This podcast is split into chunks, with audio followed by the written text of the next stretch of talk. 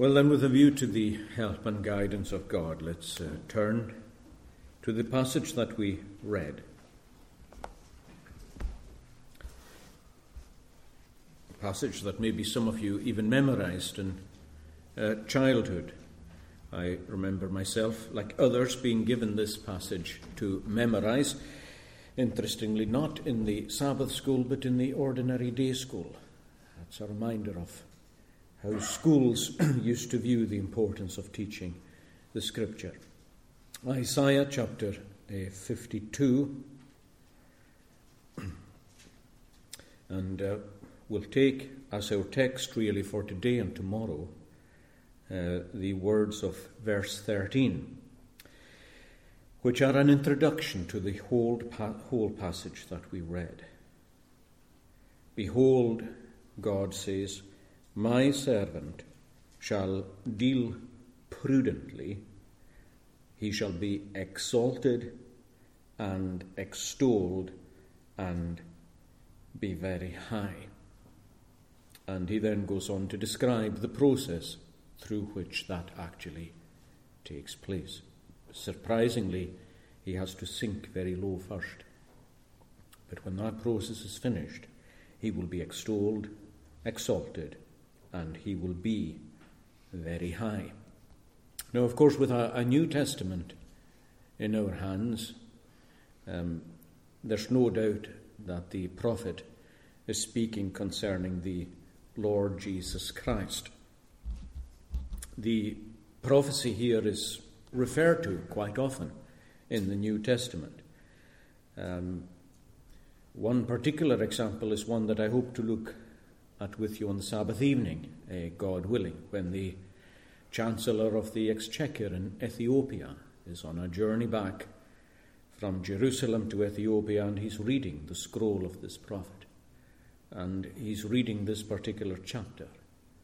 And he is anxious concerning the identity of the person spoken of. Who is the servant of God in this passage? Is it a reference to Isaiah himself? Is it a reference to Israel as the people of God?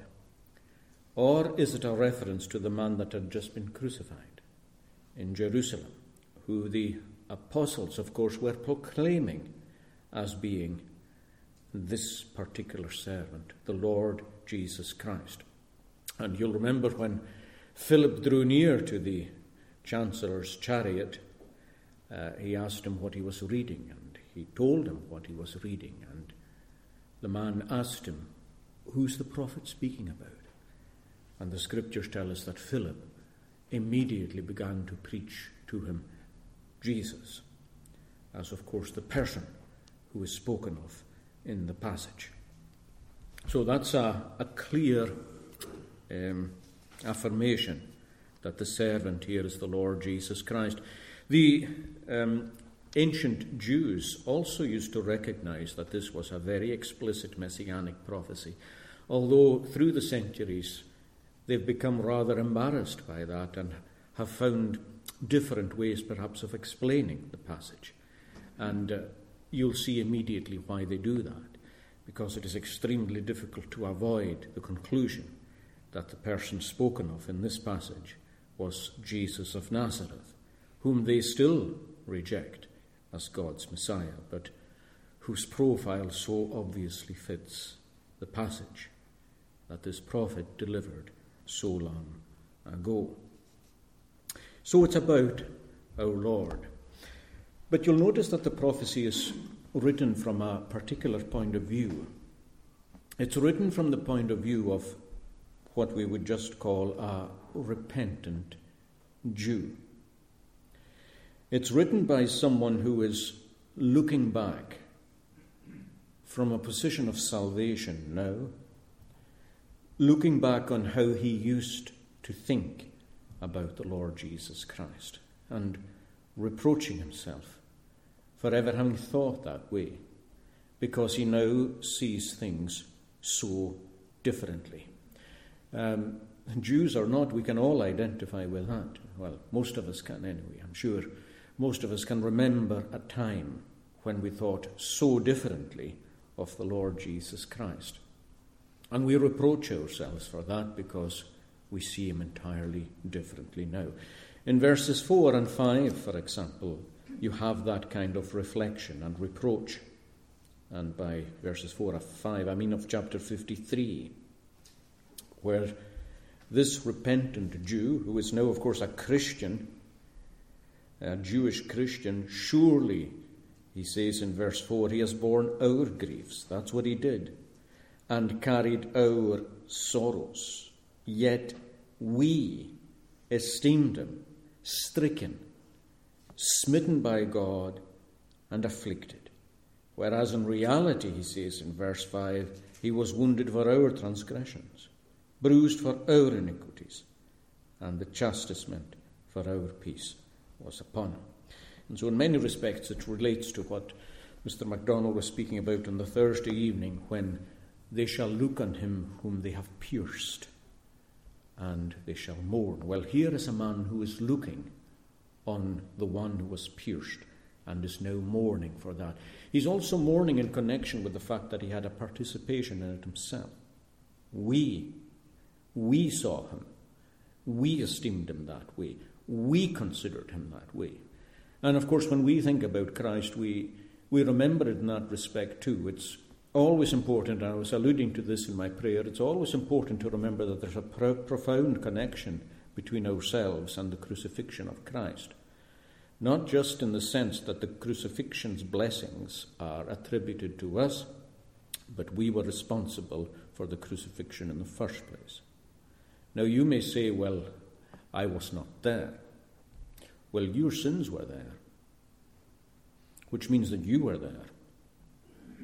And we must never forget that. There's a, there's a very real sense in which the, the Jewish and Roman, the Jewish and Gentile combinations around the cross are telling us that we all had a hand in this. We all reject the Saviour, but if we are Christians today, we also have to recognize that our sins were on that body that hung upon that tree. Is that not a thought, friend? that your sins were placed upon the body that uh, hung upon that tree. But I'll say something more about that, God willing, just a bit later on. You'll notice too that this repentant Jew uh, seems to be like us in another sense too. We were thinking in the in the manse last night of how uh, when you're converted, um, you wish to tell everybody, and you wish everybody to see what you see now, to understand what you understand now. And this man wants to tell everybody that this man that they crucified is none other than the Lord of glory. But of course, in doing it, he discovers what we all uh, discover, and, and that's just that many people reject it. The chapter itself opens, although it's just still at the introduction of the passage. But the chapter 53 opens with the famous words, Who has believed our report? And to whom has the arm of the Lord been revealed? Now, the arm of the Lord there is a reference to the fact that God's power was being exercised uh, on, on Calvary. God's power was seen in all the events that transpired that day when our Saviour hung upon the cross. That was the power of God. But who sees that, he says? Who understands it? Who understands that God's power was at work in this man's death? Who understands that God's power was at work in this man's resurrection from the dead? Why don't they see that the man hanging there is the man who is now at the right hand of God? Who has believed our report? And of course, in terms of the Jewish people themselves, and you can think of this man still as their representative, that veil is still upon their eyes. Paul tells us that, well, he told us that in the first century AD. He tells us that sadly, when he was preaching himself, it was still the case that a veil remained upon them in the reading of the Old Testament. And uh, we, we're still so conscious of that that although there are many uh, conversions today, more so than in any other period from amongst the Jewish people, it is still true of them in their reconstituted nation and as a partially regathered people, it's still true of them that this veil lies upon them. It's true of us all by nature. But this question, who has believed our report and to whom has the arm of the Lord been revealed, shouldn't be understood as just a, a, kind of hopeless kind of statement, as though, well, there's no success attending this message or there's, there's no fruit. Because if you actually go back to the previous verse, that's far from being the case. Although many Jewish people do reject, did reject, still reject, the case throughout the rest of the world, he says, is very, very different. Many do see, and many will see. In fact, he says in verse 15 that this Lord will sprinkle many nations. Now, this word is normally translated sprinkle, and that may well be the right way to translate it here. And in fact, I can think of a fairly strong argument for, for translating it that way. Because some of the terms used in this passage seem to describe Christ almost as a leper. A leper. And so, here, by using the word sprinkle, you would have the paradox that the man considered the leper is the man who sprinkles lepers from their leprosy. Uh, you'll remember that the, the priest in the Old Testament had the duty of inspecting the leper and pronouncing the leper clean. And part of the cleansing ritual that the leper engaged in was to sprinkle um, the leper. And so here the leper becomes the priest who heals the true lepers. That would, that would be a strong argument for retaining that word. But I can't help but think that most of you will have a little note beside this word in your Bible. There'll be possibly uh, the letter A or something like that. It'll take you to an alternative possible translation, which is the word startle. And I can't help but wonder if that is the real um, translation here. In other words, there are two sources of astonishment. In verse 13, you have the great statement that controls the whole prophecy that my servant shall deal prudently wisely, and the result of that is that he shall be exalted, extolled, and very high. But then you have two sources of astonishment. First of all, many are astonished at you because his visage is marred more than a man, and his form more than the sons of men. So they're going to be startled by that. Startled by how low this man comes in his humiliation. But then they are startled by something else. So, in the same way, he shall startle many nations. Kings, in their surprise, shall shut their mouths at him, for what had not been told them, they shall at last see, and what they shall not heard, they shall consider. So many nations startled, and even many kings shut their mouths. And they shut their mouths because they will consider what they had never heard before. In other words, the gospel is being preached to the ends of the earth. And once more, not only will they consider what they had never heard, but they shall see it. What had not been told them, they shall see. Now, I think the word see here carries the idea of understand and appreciate. It's a little like what I was bringing before you recently in connection with the proclamation of the gospel in Galatia. You'll remember how Paul describes his proclamation of the gospel in Galatia as a placarding of the gospel. As he preaches the word of God or preaches the word of Christ, Christ is being lifted up, he's being placarded as Christ crucified. Well, here, these kings are confronted with a message they have never heard before, and they see it. They don't just hear it, but they see it. Yes, they hear it and they consider it, but the end of that consideration is that they see, they understand, and they appreciate. And the effect of that is that they shut their mouths. Now, I suppose you could take that in two ways. Both are true, by the way, anyway. So, in a, in a sense, it doesn't matter because both are true. One way in which it shuts their mouths is that they, it shuts their mouths from the um, aggression, the rebellion, and the opposition that the kings of the earth are often engaged in against the Lord Jesus Christ. For example, in Psalm 2, which we considered not that long ago, the kings of the earth set themselves, they combine themselves together, along with the judges of the earth in Psalm 2. There's your executive and your judiciary, combining together against the Lord and his Christ. Let us asunder break their bonds and cast their cords from us. That opposition stops. These kings shut their mouths. But while that's true, I think the real force of the expression shut their mouths is that they are simply astonished. There's nothing they can say. And the real reason for that is because this man who people despised and rejected, has actually been lifted up to a height of glory and kingship that they could only dream about. You know, many people who seek power are never satisfied with power. They just want more and more power. You see that in the ancient uh, uh, kings, who, who, of course, were in political situations where it was perhaps easier to acquire such power. Uh, that kind of power could be accrued by one person perhaps fairly easily. But they were always wanting to expend, extend their empires. You find someone like Nebuchadnezzar was a massive empire. Well, he's not happy with a massive empire. He wants a worldwide empire. Um, all these people seem to be like that. They, they want their name and their fame and their rule and their authority to extend to all the ends of the earth. But here they come across the exaltation of a man who appeared a mean and lowly man.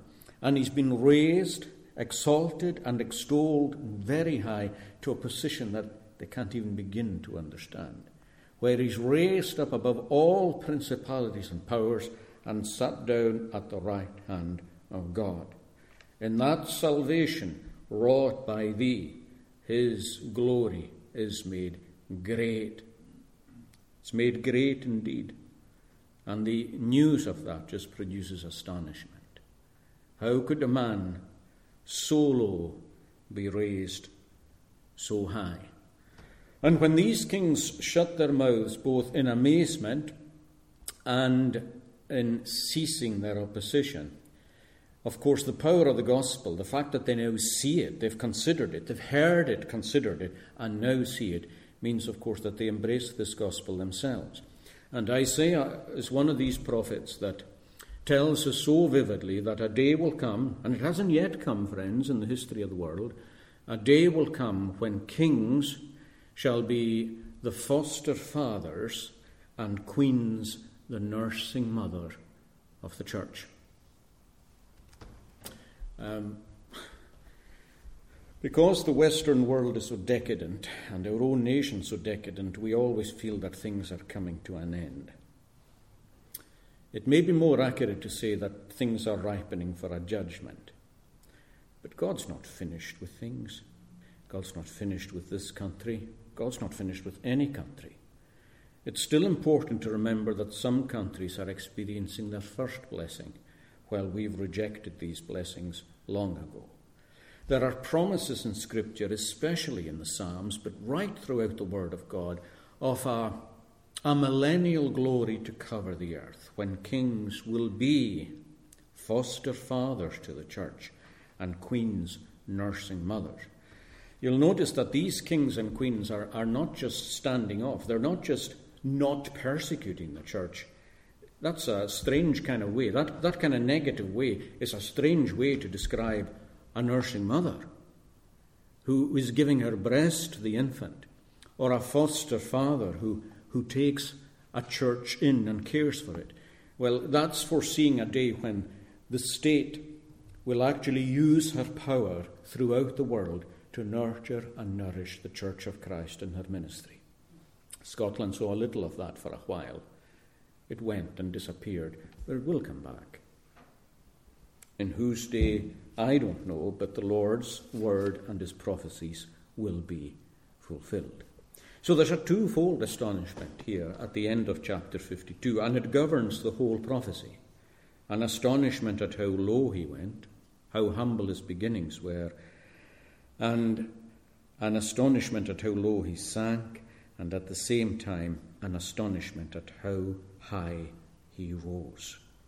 how low he sank, and how high he rose.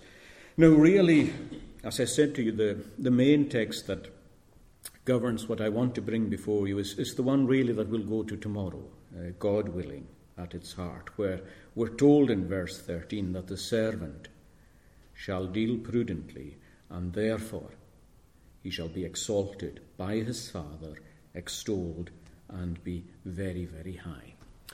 But I'd like, of course, by way of introduction to that, to consider the depths, first of all, to which he fell. And to follow that, just as it's brought before us in the passage, not really going beyond it, considering how he appeared in this world and how he made his way to the grave, which was, of course, supposed to be the end. In verse 9, we're told that the people who oversaw the crucifixion assigned him his grave with the wicked. That was their intention. God overruled that intention. It was a, a staggering truth that the Lord Jesus Christ, having been crucified as a nobody, was buried with more spices and more honours than ever any king ever was. Because God had a reason for overruling that. But the fact that God overruled it right now shouldn't take away from the other fact that people assigned him a grave with the wicked. The Jews wanted the body down quickly. In one respect, they wouldn't have minded had it hung there for days, which was often what happened to crucified people, just to make a public uh, example of them for days on end, but they wanted the body down because the Sabbath was coming. And they had their own intention as to where he was going to be buried, and it would have been in some kind of scrap heap somewhere. There's a, a common belief that one of the reasons, maybe the main reason, Calvary is called the place of the skull is because so many skulls were there, that there was a place where bodies were just carelessly cast. Certainly, they assigned him his place uh, but God, as we saw, overruled it. But I want to cover with you his appearance in this world until he goes to the grave, at least as it's described in this prophecy here. Now, in the prophecy, Christ's descent into the valley of humiliation is described really in terms of his, what's often called his passion or his sufferings. Uh, the sufferings in which his life and ministry culminated. It's a short life and a shorter ministry still. I've often said that to you. I'm often amazed at it myself when I think sometimes if you're three years in a place, you feel you've hardly been in a place. That's all. That's all the time that the Lord ministered in this world. Three short years. And his life was a short life of 33 years. But his humiliation is described in terms of just the very last part of that. Now, I'm sure we know that in a wider sense, the humiliation of Christ began long before that. It was a humiliation of Christ to appear in the world at all.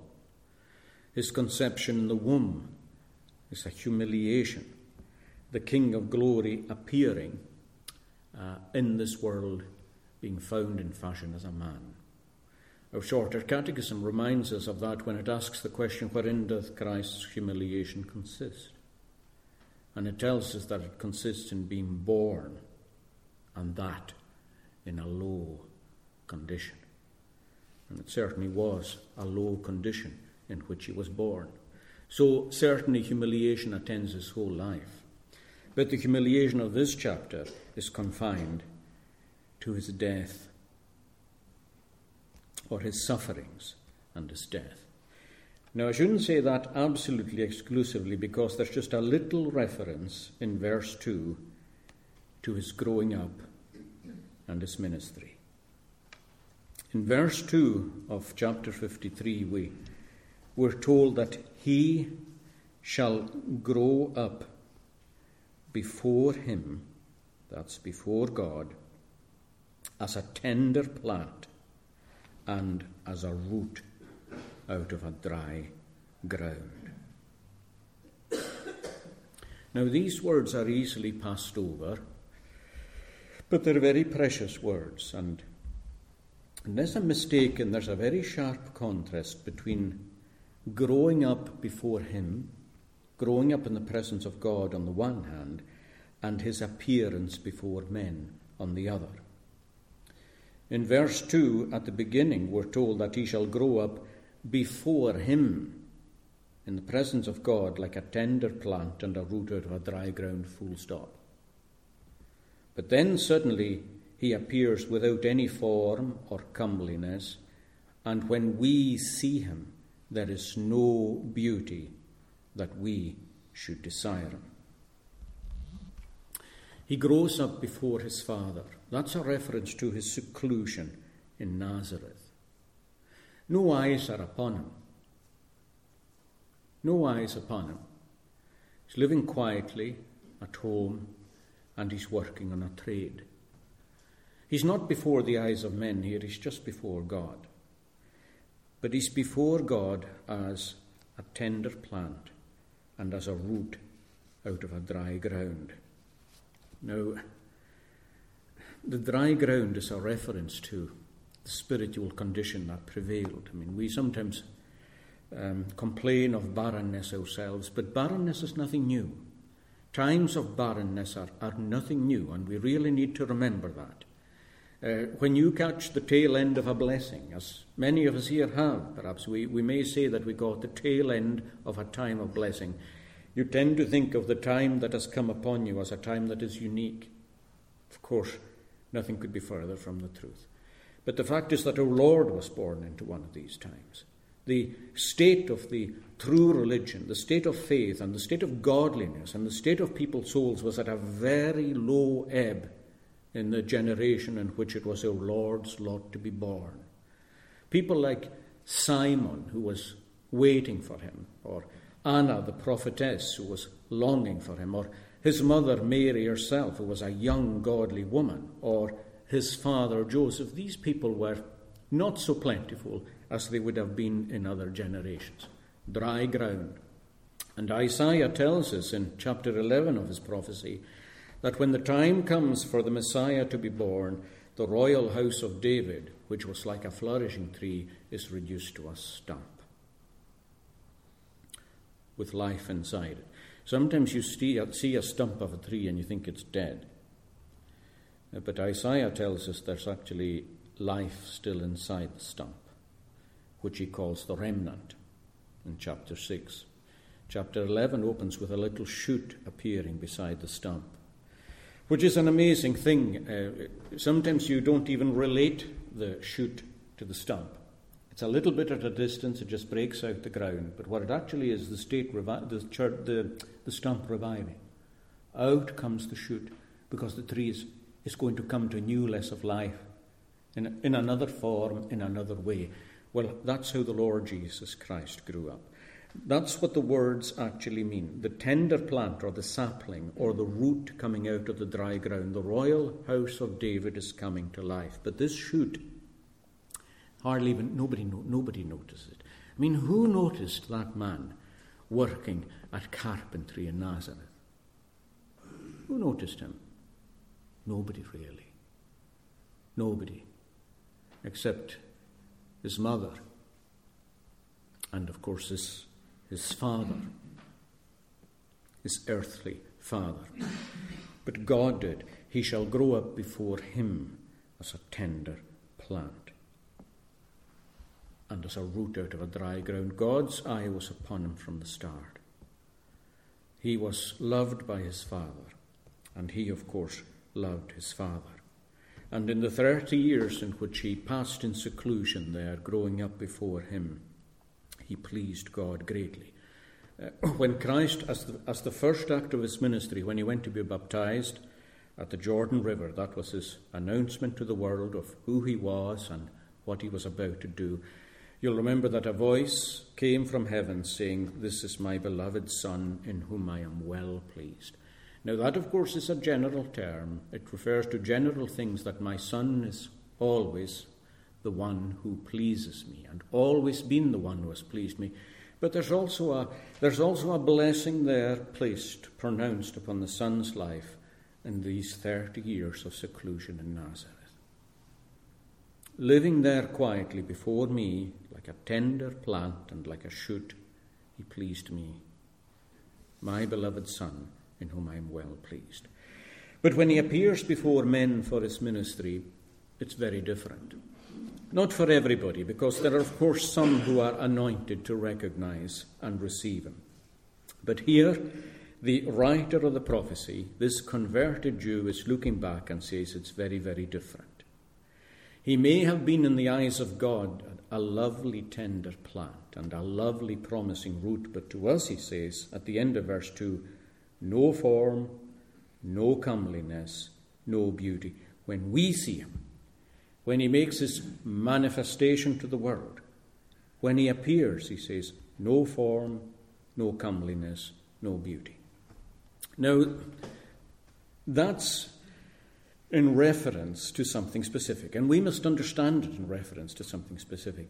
It's with a reference to who Christ claimed himself to be. Of course, the Lord announced himself to be the Messiah, first of all, to be the great King who was bringing the kingdom of God into the world. Of course, he, he later makes plain that he is even deeper than that. He is the Son of God, that the Son of God who has come to bring the kingdom of God into this world is just that. He is the Son of God. But it's that claim that they reject. He doesn't look the part. They're like Samuel when he was trying to identify the, the, the king and uh, he passed over all the sons of Jesse, one after the other. And he, he thought of them, well, this man looks the part, and this man looks the part. The world has its own ways of addressing people, identifying people, and evaluating people. And sometimes the church falls into the same mistake. Samuel there just fell into exactly the same mistake of trying to judge what God was doing by external things, by what impresses the world. Now, of course, They had already, already made that mistake. When they chose Saul to be the first king, they chose him on the basis that he was head and shoulders above the rest and that he was a powerful military man. That's not everything, was it? That wasn't, that wasn't what God was looking for. And that's why it came to a disaster. But Samuel was in danger of making the same mistake. Samuel was the very one who had rebuked them for, for thinking like that in the first place. He said, why, why are you choosing a king? And why are you choosing a king of this kind? And now, when he's told to go and anoint the true king of God, he's falling into the same mistake. And the Lord, of course, rebukes him and says that man looks upon the outward appearance, but the Lord looks upon the heart. Some people take that text and they run a mile with it to say all kinds of things with it, like God doesn't care about the outside of anything. God cares about the outside of everything. But what that text tells us is that man is impressed by the outward show alone, whereas God takes the heart into consideration. And the heart matters to him more than anything else. And for these people, Christ just didn't look the part. He's the man from Nazareth he wasn't raised in a palace. He doesn't look like a king. He doesn't act like a king. I mean, where's the glamour? Where are the horses? Where's the retinue? Where's the impressive display of power? None of that's there. And the culmination of that is that he is despised and rejected, and last of all, he's to be crucified. We're told, of course, solemnly in verse 9, sorry, in verse 8, that he was taken from prison and from judgment. The word prison there means um, arrest or confinement. That reminds us that they had legally arrested him. Uh, they put him through some kind of judicial process. It was flawed, technically. It was hugely flawed spiritually. It was flawed technically, too. Nonetheless, they took him from confinement, from arrest, and from a just judgment in their eyes, and they put him to death in such a way that he was cut off before God and man. Halfway through verse 8, there you have these solemn words that he was cut off, he was judicially executed, cut off from God and man, and cut off from the land of the living. So for the prophet, his humiliation consists in his suffering, in his death, and in his burial. Now, I want to start just for the rest of our time today, just start making some headway with considering a few things about his suffering. There's three things I want to look at in all, but not today. Just begin with the first of these, and that's why he suffered. I want to move on to what he suffered and how he suffered. In other words, his own bearing and his own conduct. But to begin with, why he suffered. Why did he suffer? Well, that's a good question. And of course, these Jews had their own explanation for that. Their explanation for Christ's suffering was that he deserved that because God was judging him. Now, when they said and when they concluded that God was judging him, they were both profoundly wrong and profoundly right at the same time. And that's just a fact. They were profoundly wrong and profoundly right at the same time. They were profoundly wrong because they were saying that God was judging him for his own sins. For his own sins, which the Jews saw as being very great. Now, they knew that he wasn't a sinner in the way that other people were sinners. They knew that he wasn't a drunkard or profligate or uh, that he was engaged in any sordid sexual activity or extortion or anything of that kind. They knew that. But for them, his sins were more serious than that because he claimed to be God's Messiah. Now, the claim that he was God's Messiah itself was not the crime. After all, somebody has to be the Messiah. There's no way of identifying the Messiah unless somebody would claim to be the Messiah. The problem was that he didn't fit, and he must have been lying. And he was claiming to be somebody that he wasn't at all. I, I made mention of the fact that they, that they already thought he, he didn't fit in different ways. For one thing, they said he wasn't born in the right place. They knew that the Messiah would come from Bethlehem, Judah. You know that he did come from Bethlehem, Judah. They made the mistake of thinking that he was from Nazareth always. You know, it's strange how people are lost and condemned because they don't bother to think enough. They don't bother to investigate or to study enough. There are many people who die and pe- pe- they perish, they go to a lost eternity, they are in the bowels of hell itself, with a Bible, having sat on their coffee tables or in their bedrooms. But they never really they never really investigated enough. They thought he was from Nazareth. He wasn't. A proper, humble conversation with his mother would have told them the truth. But as far as they were concerned, he wasn't born in the right place. As far as they were concerned, too, he was born in sin. It was one of the things that the Pharisees used to throw at him. They said to him, You're teaching us. We weren't born in fornication. In other words, you were. And who do you think you are to be teaching us? Again, a word with Mary would have been sufficient, had they bothered. And again, of course, like I mentioned earlier, he didn't look the part. No royal house, no palace, no obvious ancestry or connection to David. But there was a connection to David. Again, a word with his mother would have sufficed. A word with his earthly father before he had passed away would have sufficed to. On both sides, he was connected to the royal family. Now, that may sound strange considering his earthly uh, father was not his father, but still it's true to say that on both sides he was connected to the royal family. Physically, he was descended through Mary, of course, his mother, who was herself a descendant of David. So he was a physical um, he had a physical connection to David. He also had a royal connection because his right to the throne did not come from the physical descent from Mary, but the fact that he was Joseph's effectively adopted son. Having a right to a throne doesn't depend on physical descent, it depends on other factors. Uh, it's Joseph himself was descended from David, and Joseph was the man who at that time had the right to sit on the throne. That's long forgotten. After the exile and the confusions and the upheavals, that's long forgotten. But if you were to go up and down through the land and say, Who has the right today to sit upon the throne of David? It's this humble man in Nazareth, Joseph. And therefore, his son, the Lord Jesus Christ, has the right to sit on the throne. So he has a twofold connection to David one by physical descent, and the other because he has the right to the throne. Again, they didn't make the effort to find out.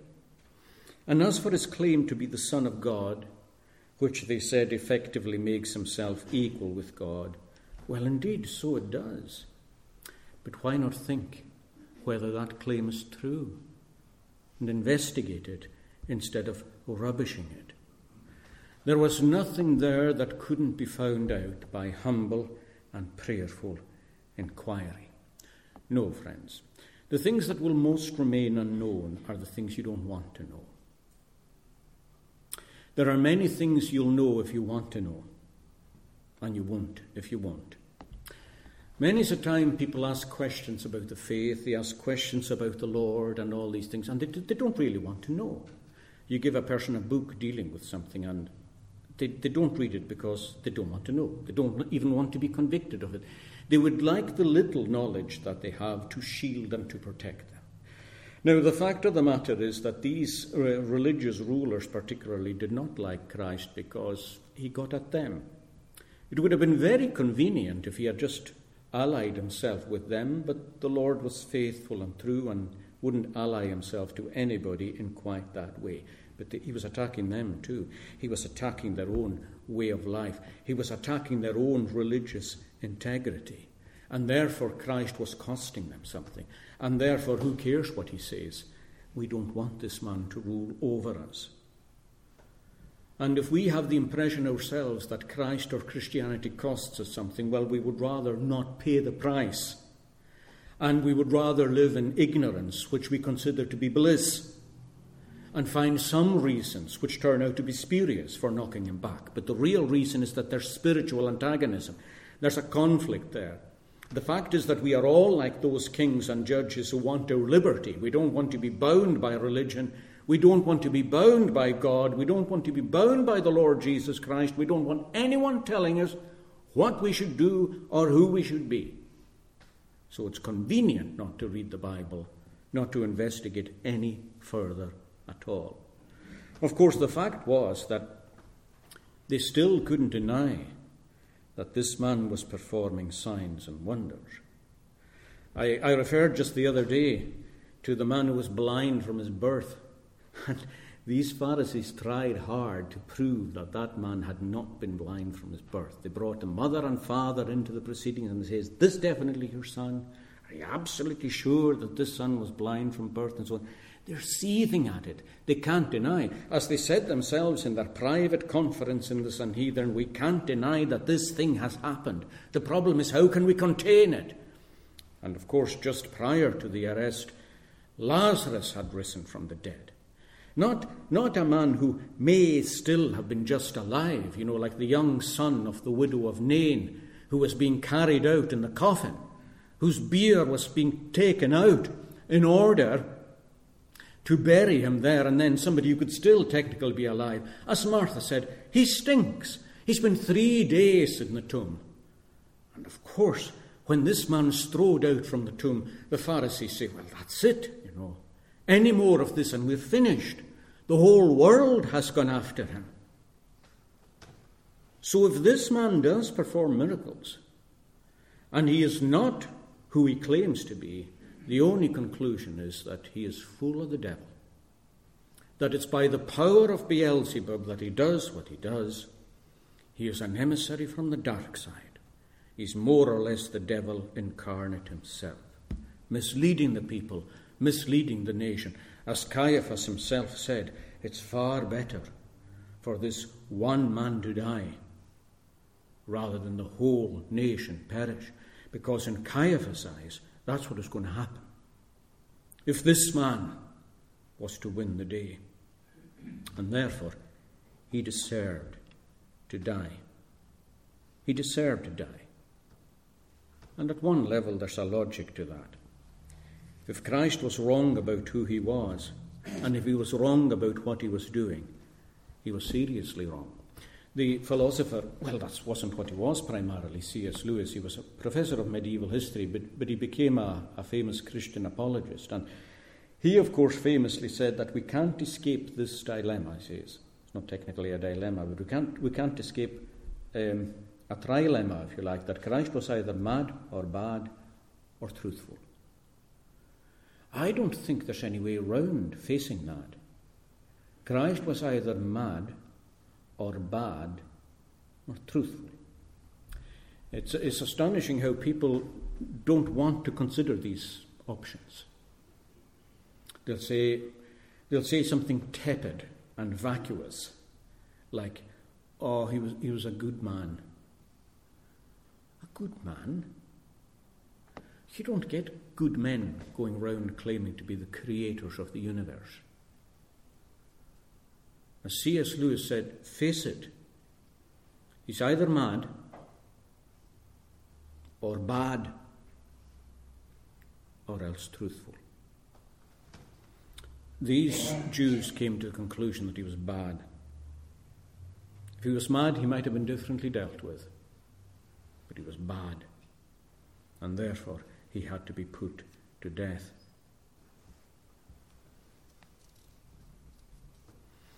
The sad thing is that had they made more effort, and had they gone down on their knees like little children, had they asked God to show them, Are you revealing us something in this man? They would have seen something. They would have come to the place that this repentant Jew is in. And they would stop seeing a man without form and beauty and comeliness, the way the world sees it. They would have begun to see a man who was chief among ten thousand and fairer than any among the sons of men. And so they pressed for the death penalty. And how fitting it was for them. They would have taken it as a kind of providence from God that the Roman death penalty was now crucifixion. And I suppose if they were to choose a, a death penalty, that's what they would have chosen. They didn't have the power to crucify anybody, but they pressed Rome into crucifying him. And how fitting it was. Why? Because crucifixion involved hanging a body up for public display on, t- on a tree. And the Bible, of course, famously said, Cursed is he that hangs on a tree. Cursed is he that hangs on a tree. That's a reference to God's commandment in Deuteronomy, where God says, if someone dies cut off. Now, the expression cut off in the Bible it doesn't just mean die, it means cut off from the people, cut off from the people of God, cut off from God Himself, excommunicate. Now, someone can be excommunicated from the church on earth, but not be excommunicated from the church in heaven. There's no infallibility connected with that. The church, down through the years, has excommunicated Many people who believe were in full communion with the church in heaven. But be that as it may, the fact of the matter is that in the Old Testament, to be cut off meant that you were excommunicate.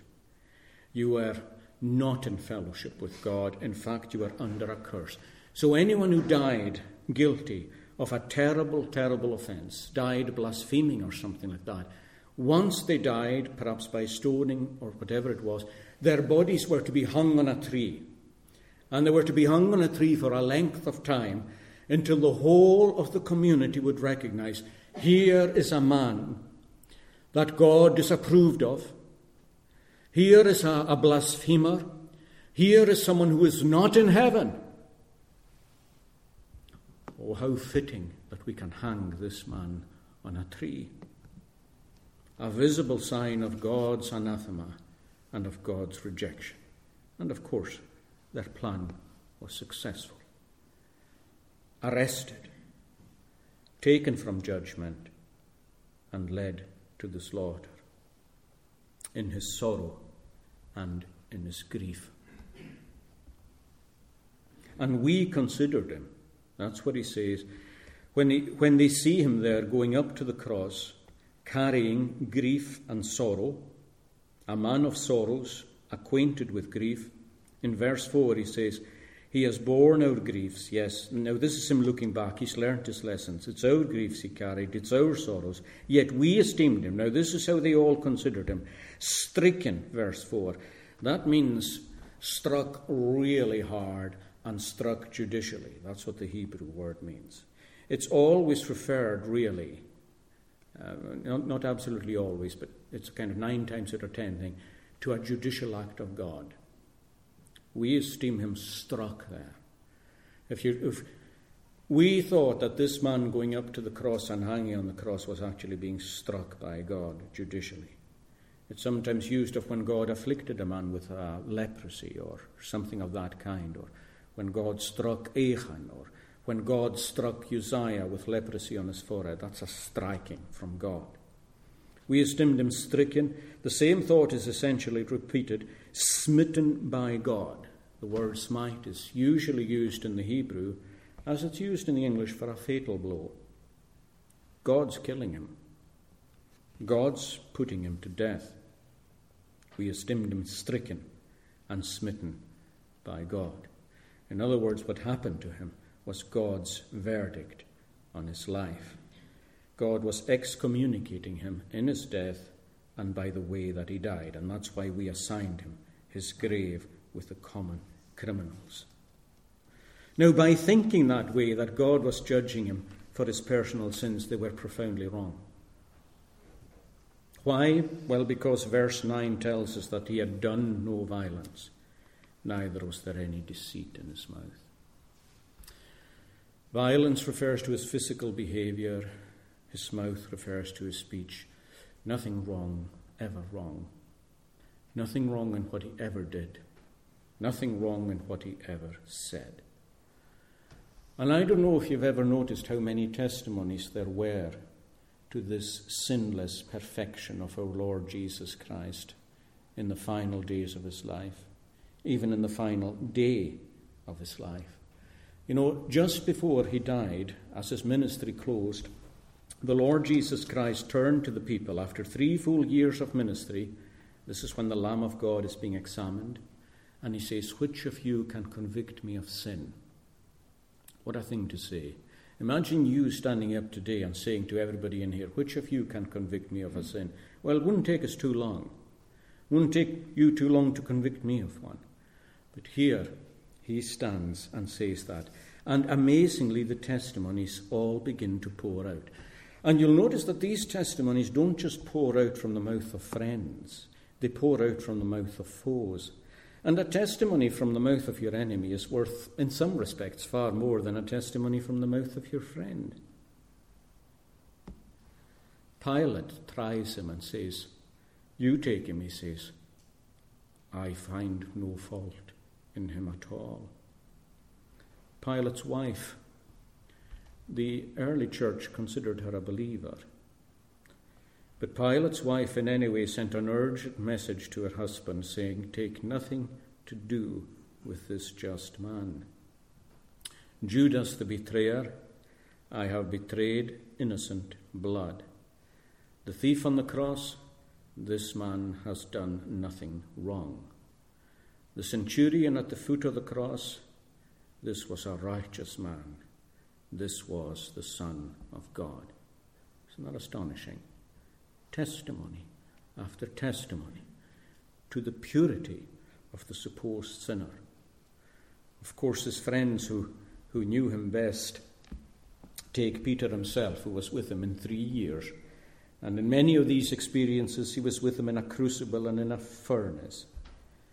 And he, he, he knew that his death was the death of a Passover lamb, that he was being roasted in a fire, essentially, upon the cross. And he describes this Lamb of God as without blemish and without spot. That's my testimony of him, he says. Without blemish, without spot. As Paul said, he knew no sin, didn't know it. It was not in his experience. He knew what it was, but he had no knowledge of it personally himself. So, in thinking that God was judging this man for his own sin, they were profoundly wrong. The fact of the matter, on the other hand, is that in thinking God was judging, they were profoundly right. Why? Because verse 10 tells us, and here it is, and it's in, in its own way, it's quite a shocking expression. Verse 10 it pleased the Lord to bruise him. I, I remember quite often when I started out, and most of the services, of course, were in Gaelic, and well, the ones I went to in those days. People often used to say that the, the Gaelic Bible was a little better here because it said, Be tall in year na It was the Lord's will to bruise him. Whether this seems, because this seems kind of a bit too strong to say that um, it pleased the Lord to bruise him. And certainly the, the way it's put in the Gaelic there seems to soften it a bit. Uh, there seems to be a difference to us between saying it was the Lord's will to bruise him and it pleased the Lord to bruise him. But, but with respect uh, the friends who wrote the English Bible, this Hebrew word carries the idea of pleasure. It carries that idea. And the reminder there to us is this that God's will is always what pleases him. As the psalm says, what pleased him he hath done. But it's not meant to convey that he takes pleasure in his son's grief. What he takes pleasure in is what is being achieved by the son being put to grief, which is our salvation. That's what pleased the Lord. What it conveys to us is how intense the desire is on the Lord's part for the salvation of your soul and mine. And that is something, if we know ourselves, that's very difficult to understand. Why, why anyone, never mind a God of ultimate purity and holiness, should be so concerned with our salvation as to be pleased to take this route. Yes, it pleased him. What pleased him he hath done. Took no pleasure in the death of his son, took no pleasure in the grief sustained by his son, but it pleased him to take that course of action. Because that course of action secured your salvation and I, mine. He has put him to grief. That's what the verse says. It pleased the Lord to bruise him. He has put him to grief. And then God is directly addressed when you make his soul a sin offering he shall see a family. He shall see his seed. But how does he make a sinless soul a sin offering? Well, he tells us that at the end of verse 6 in these wonderful words where we're told that the Lord has laid on him the iniquity of us all. Who are we? Well, he tells us we're all like sheep who have gone astray, each to our own way. You're full of iniquity, and I'm full of iniquity too. We have no idea how many iniquities we commit. Even, as I said last night, when we commit one sin, we only identify it in relation to one commandment. God immediately relates it to a dozen commandments. All our sins are more sinful in themselves than we ever understand them to be. And as the Hebrew graphically says, the Lord caused all these sins to meet upon him. And the Lord laid them upon him. He did that, of course, on that solemn night in the Garden of Gethsemane, when the Lord pressed these iniquities upon him. And he went to his trial and he went to his cross as a man of sorrows and full of grief. No wonder he was a man of sorrows and acquainted with grief, because he was carrying that burden. Some people take the description that he was a man of sorrows and acquainted with grief as being true of him all the time. Now that's open for argument. Maybe, maybe not. But I think in this passage it is a reference. It is always a reference. Right through the passage, the references are constantly to what he was that night, to how he was seen, how he conducted himself, how he was being conducted. And they saw him making that journey to the cross and hanging upon that cross as a man who was laden with unimaginable sorrows and laden with unimaginable griefs. He has borne our sorrows and he has carried our griefs. Our sins. That's what he hung there for. Our sins. And in some ways, of course, it seems so unjust, as Christ said, to render, um, I was forced to render what I took not. It's a reference to restitution. You know, if you if you were guilty, let's say that you stole a sheep, God's law required that you that you pay back fourfold. Uh, oxen, I think, is fivefold. Well, it's the sheep fivefold and the oxen fourfold. God has a way of restitution. Christ says, I, I paid back what I, I never stole myself in the first place. That's so true. He, he just paid so much for what he had never stolen himself. But of course, the primary reason it's not unjust is because it wasn't his father's will alone that he stand there, but it was his own will too. All our complaints about the injustice of one person suffering for another and the other person go free absolutely disappears when we consider that he chose to stand. I freely and voluntarily take the place of these people, and I pay the price for their sins, knowing that by do so, by doing so, I actually change their lives and I change their destiny. Like I said last night, salvation is not about getting off a hook. Salvation is about making people in his own likeness, in his own image, genuinely saving them into an everlasting unity and fellowship with himself.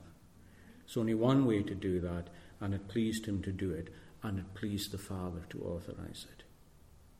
If it wasn't for that, you'd be in hell, and I'd be in hell, and there'd be no way out. No way out.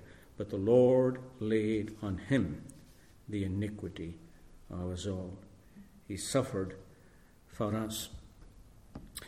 All these things open out so much further. I've uh, gone so far past my time. Mr. MacDonald said that he had the excuse of old age. I don't quite have that excuse yet. I did have more to say, but God willing, I might take it in sometime later because, as well as why he suffered, we need to look at what he suffered and the way in which he suffered it and how God rose him out of it. Let us pray.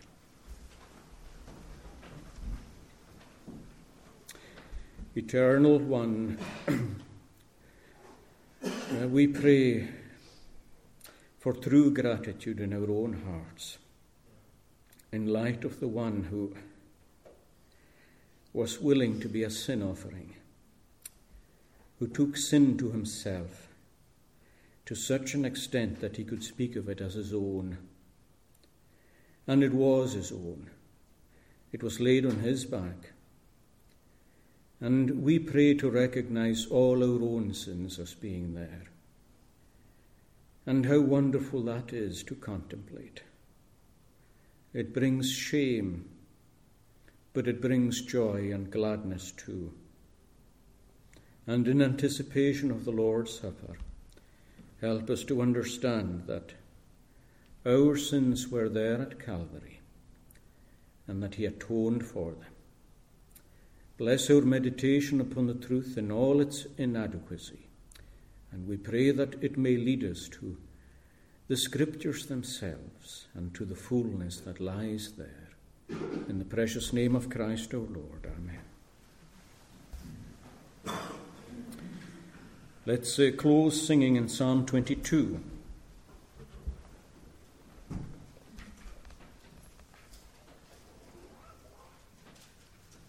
Psalm 22.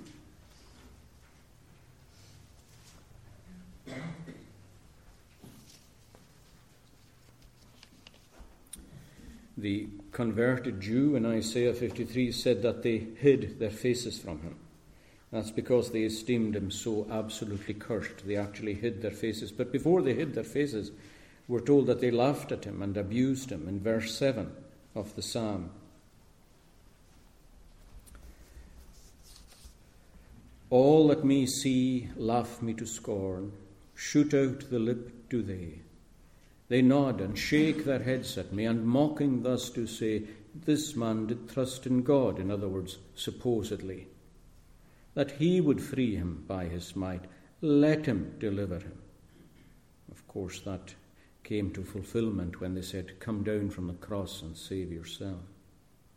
Let him deliver him, since he had in him such delight, supposedly. And then the Lord himself says, But thou art he out of the womb that didst me safely take. Here's the root shooting out and the tender sapling. When I was on my mother's breasts, thou me to hope didst make. Isn't it wonderful to think of Christ as a, a young two and three year old, still on his mother's breast, exercising hope?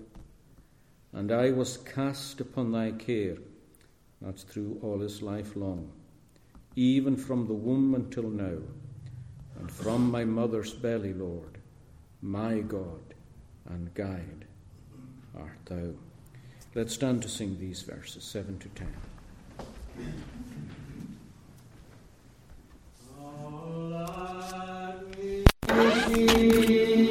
Love me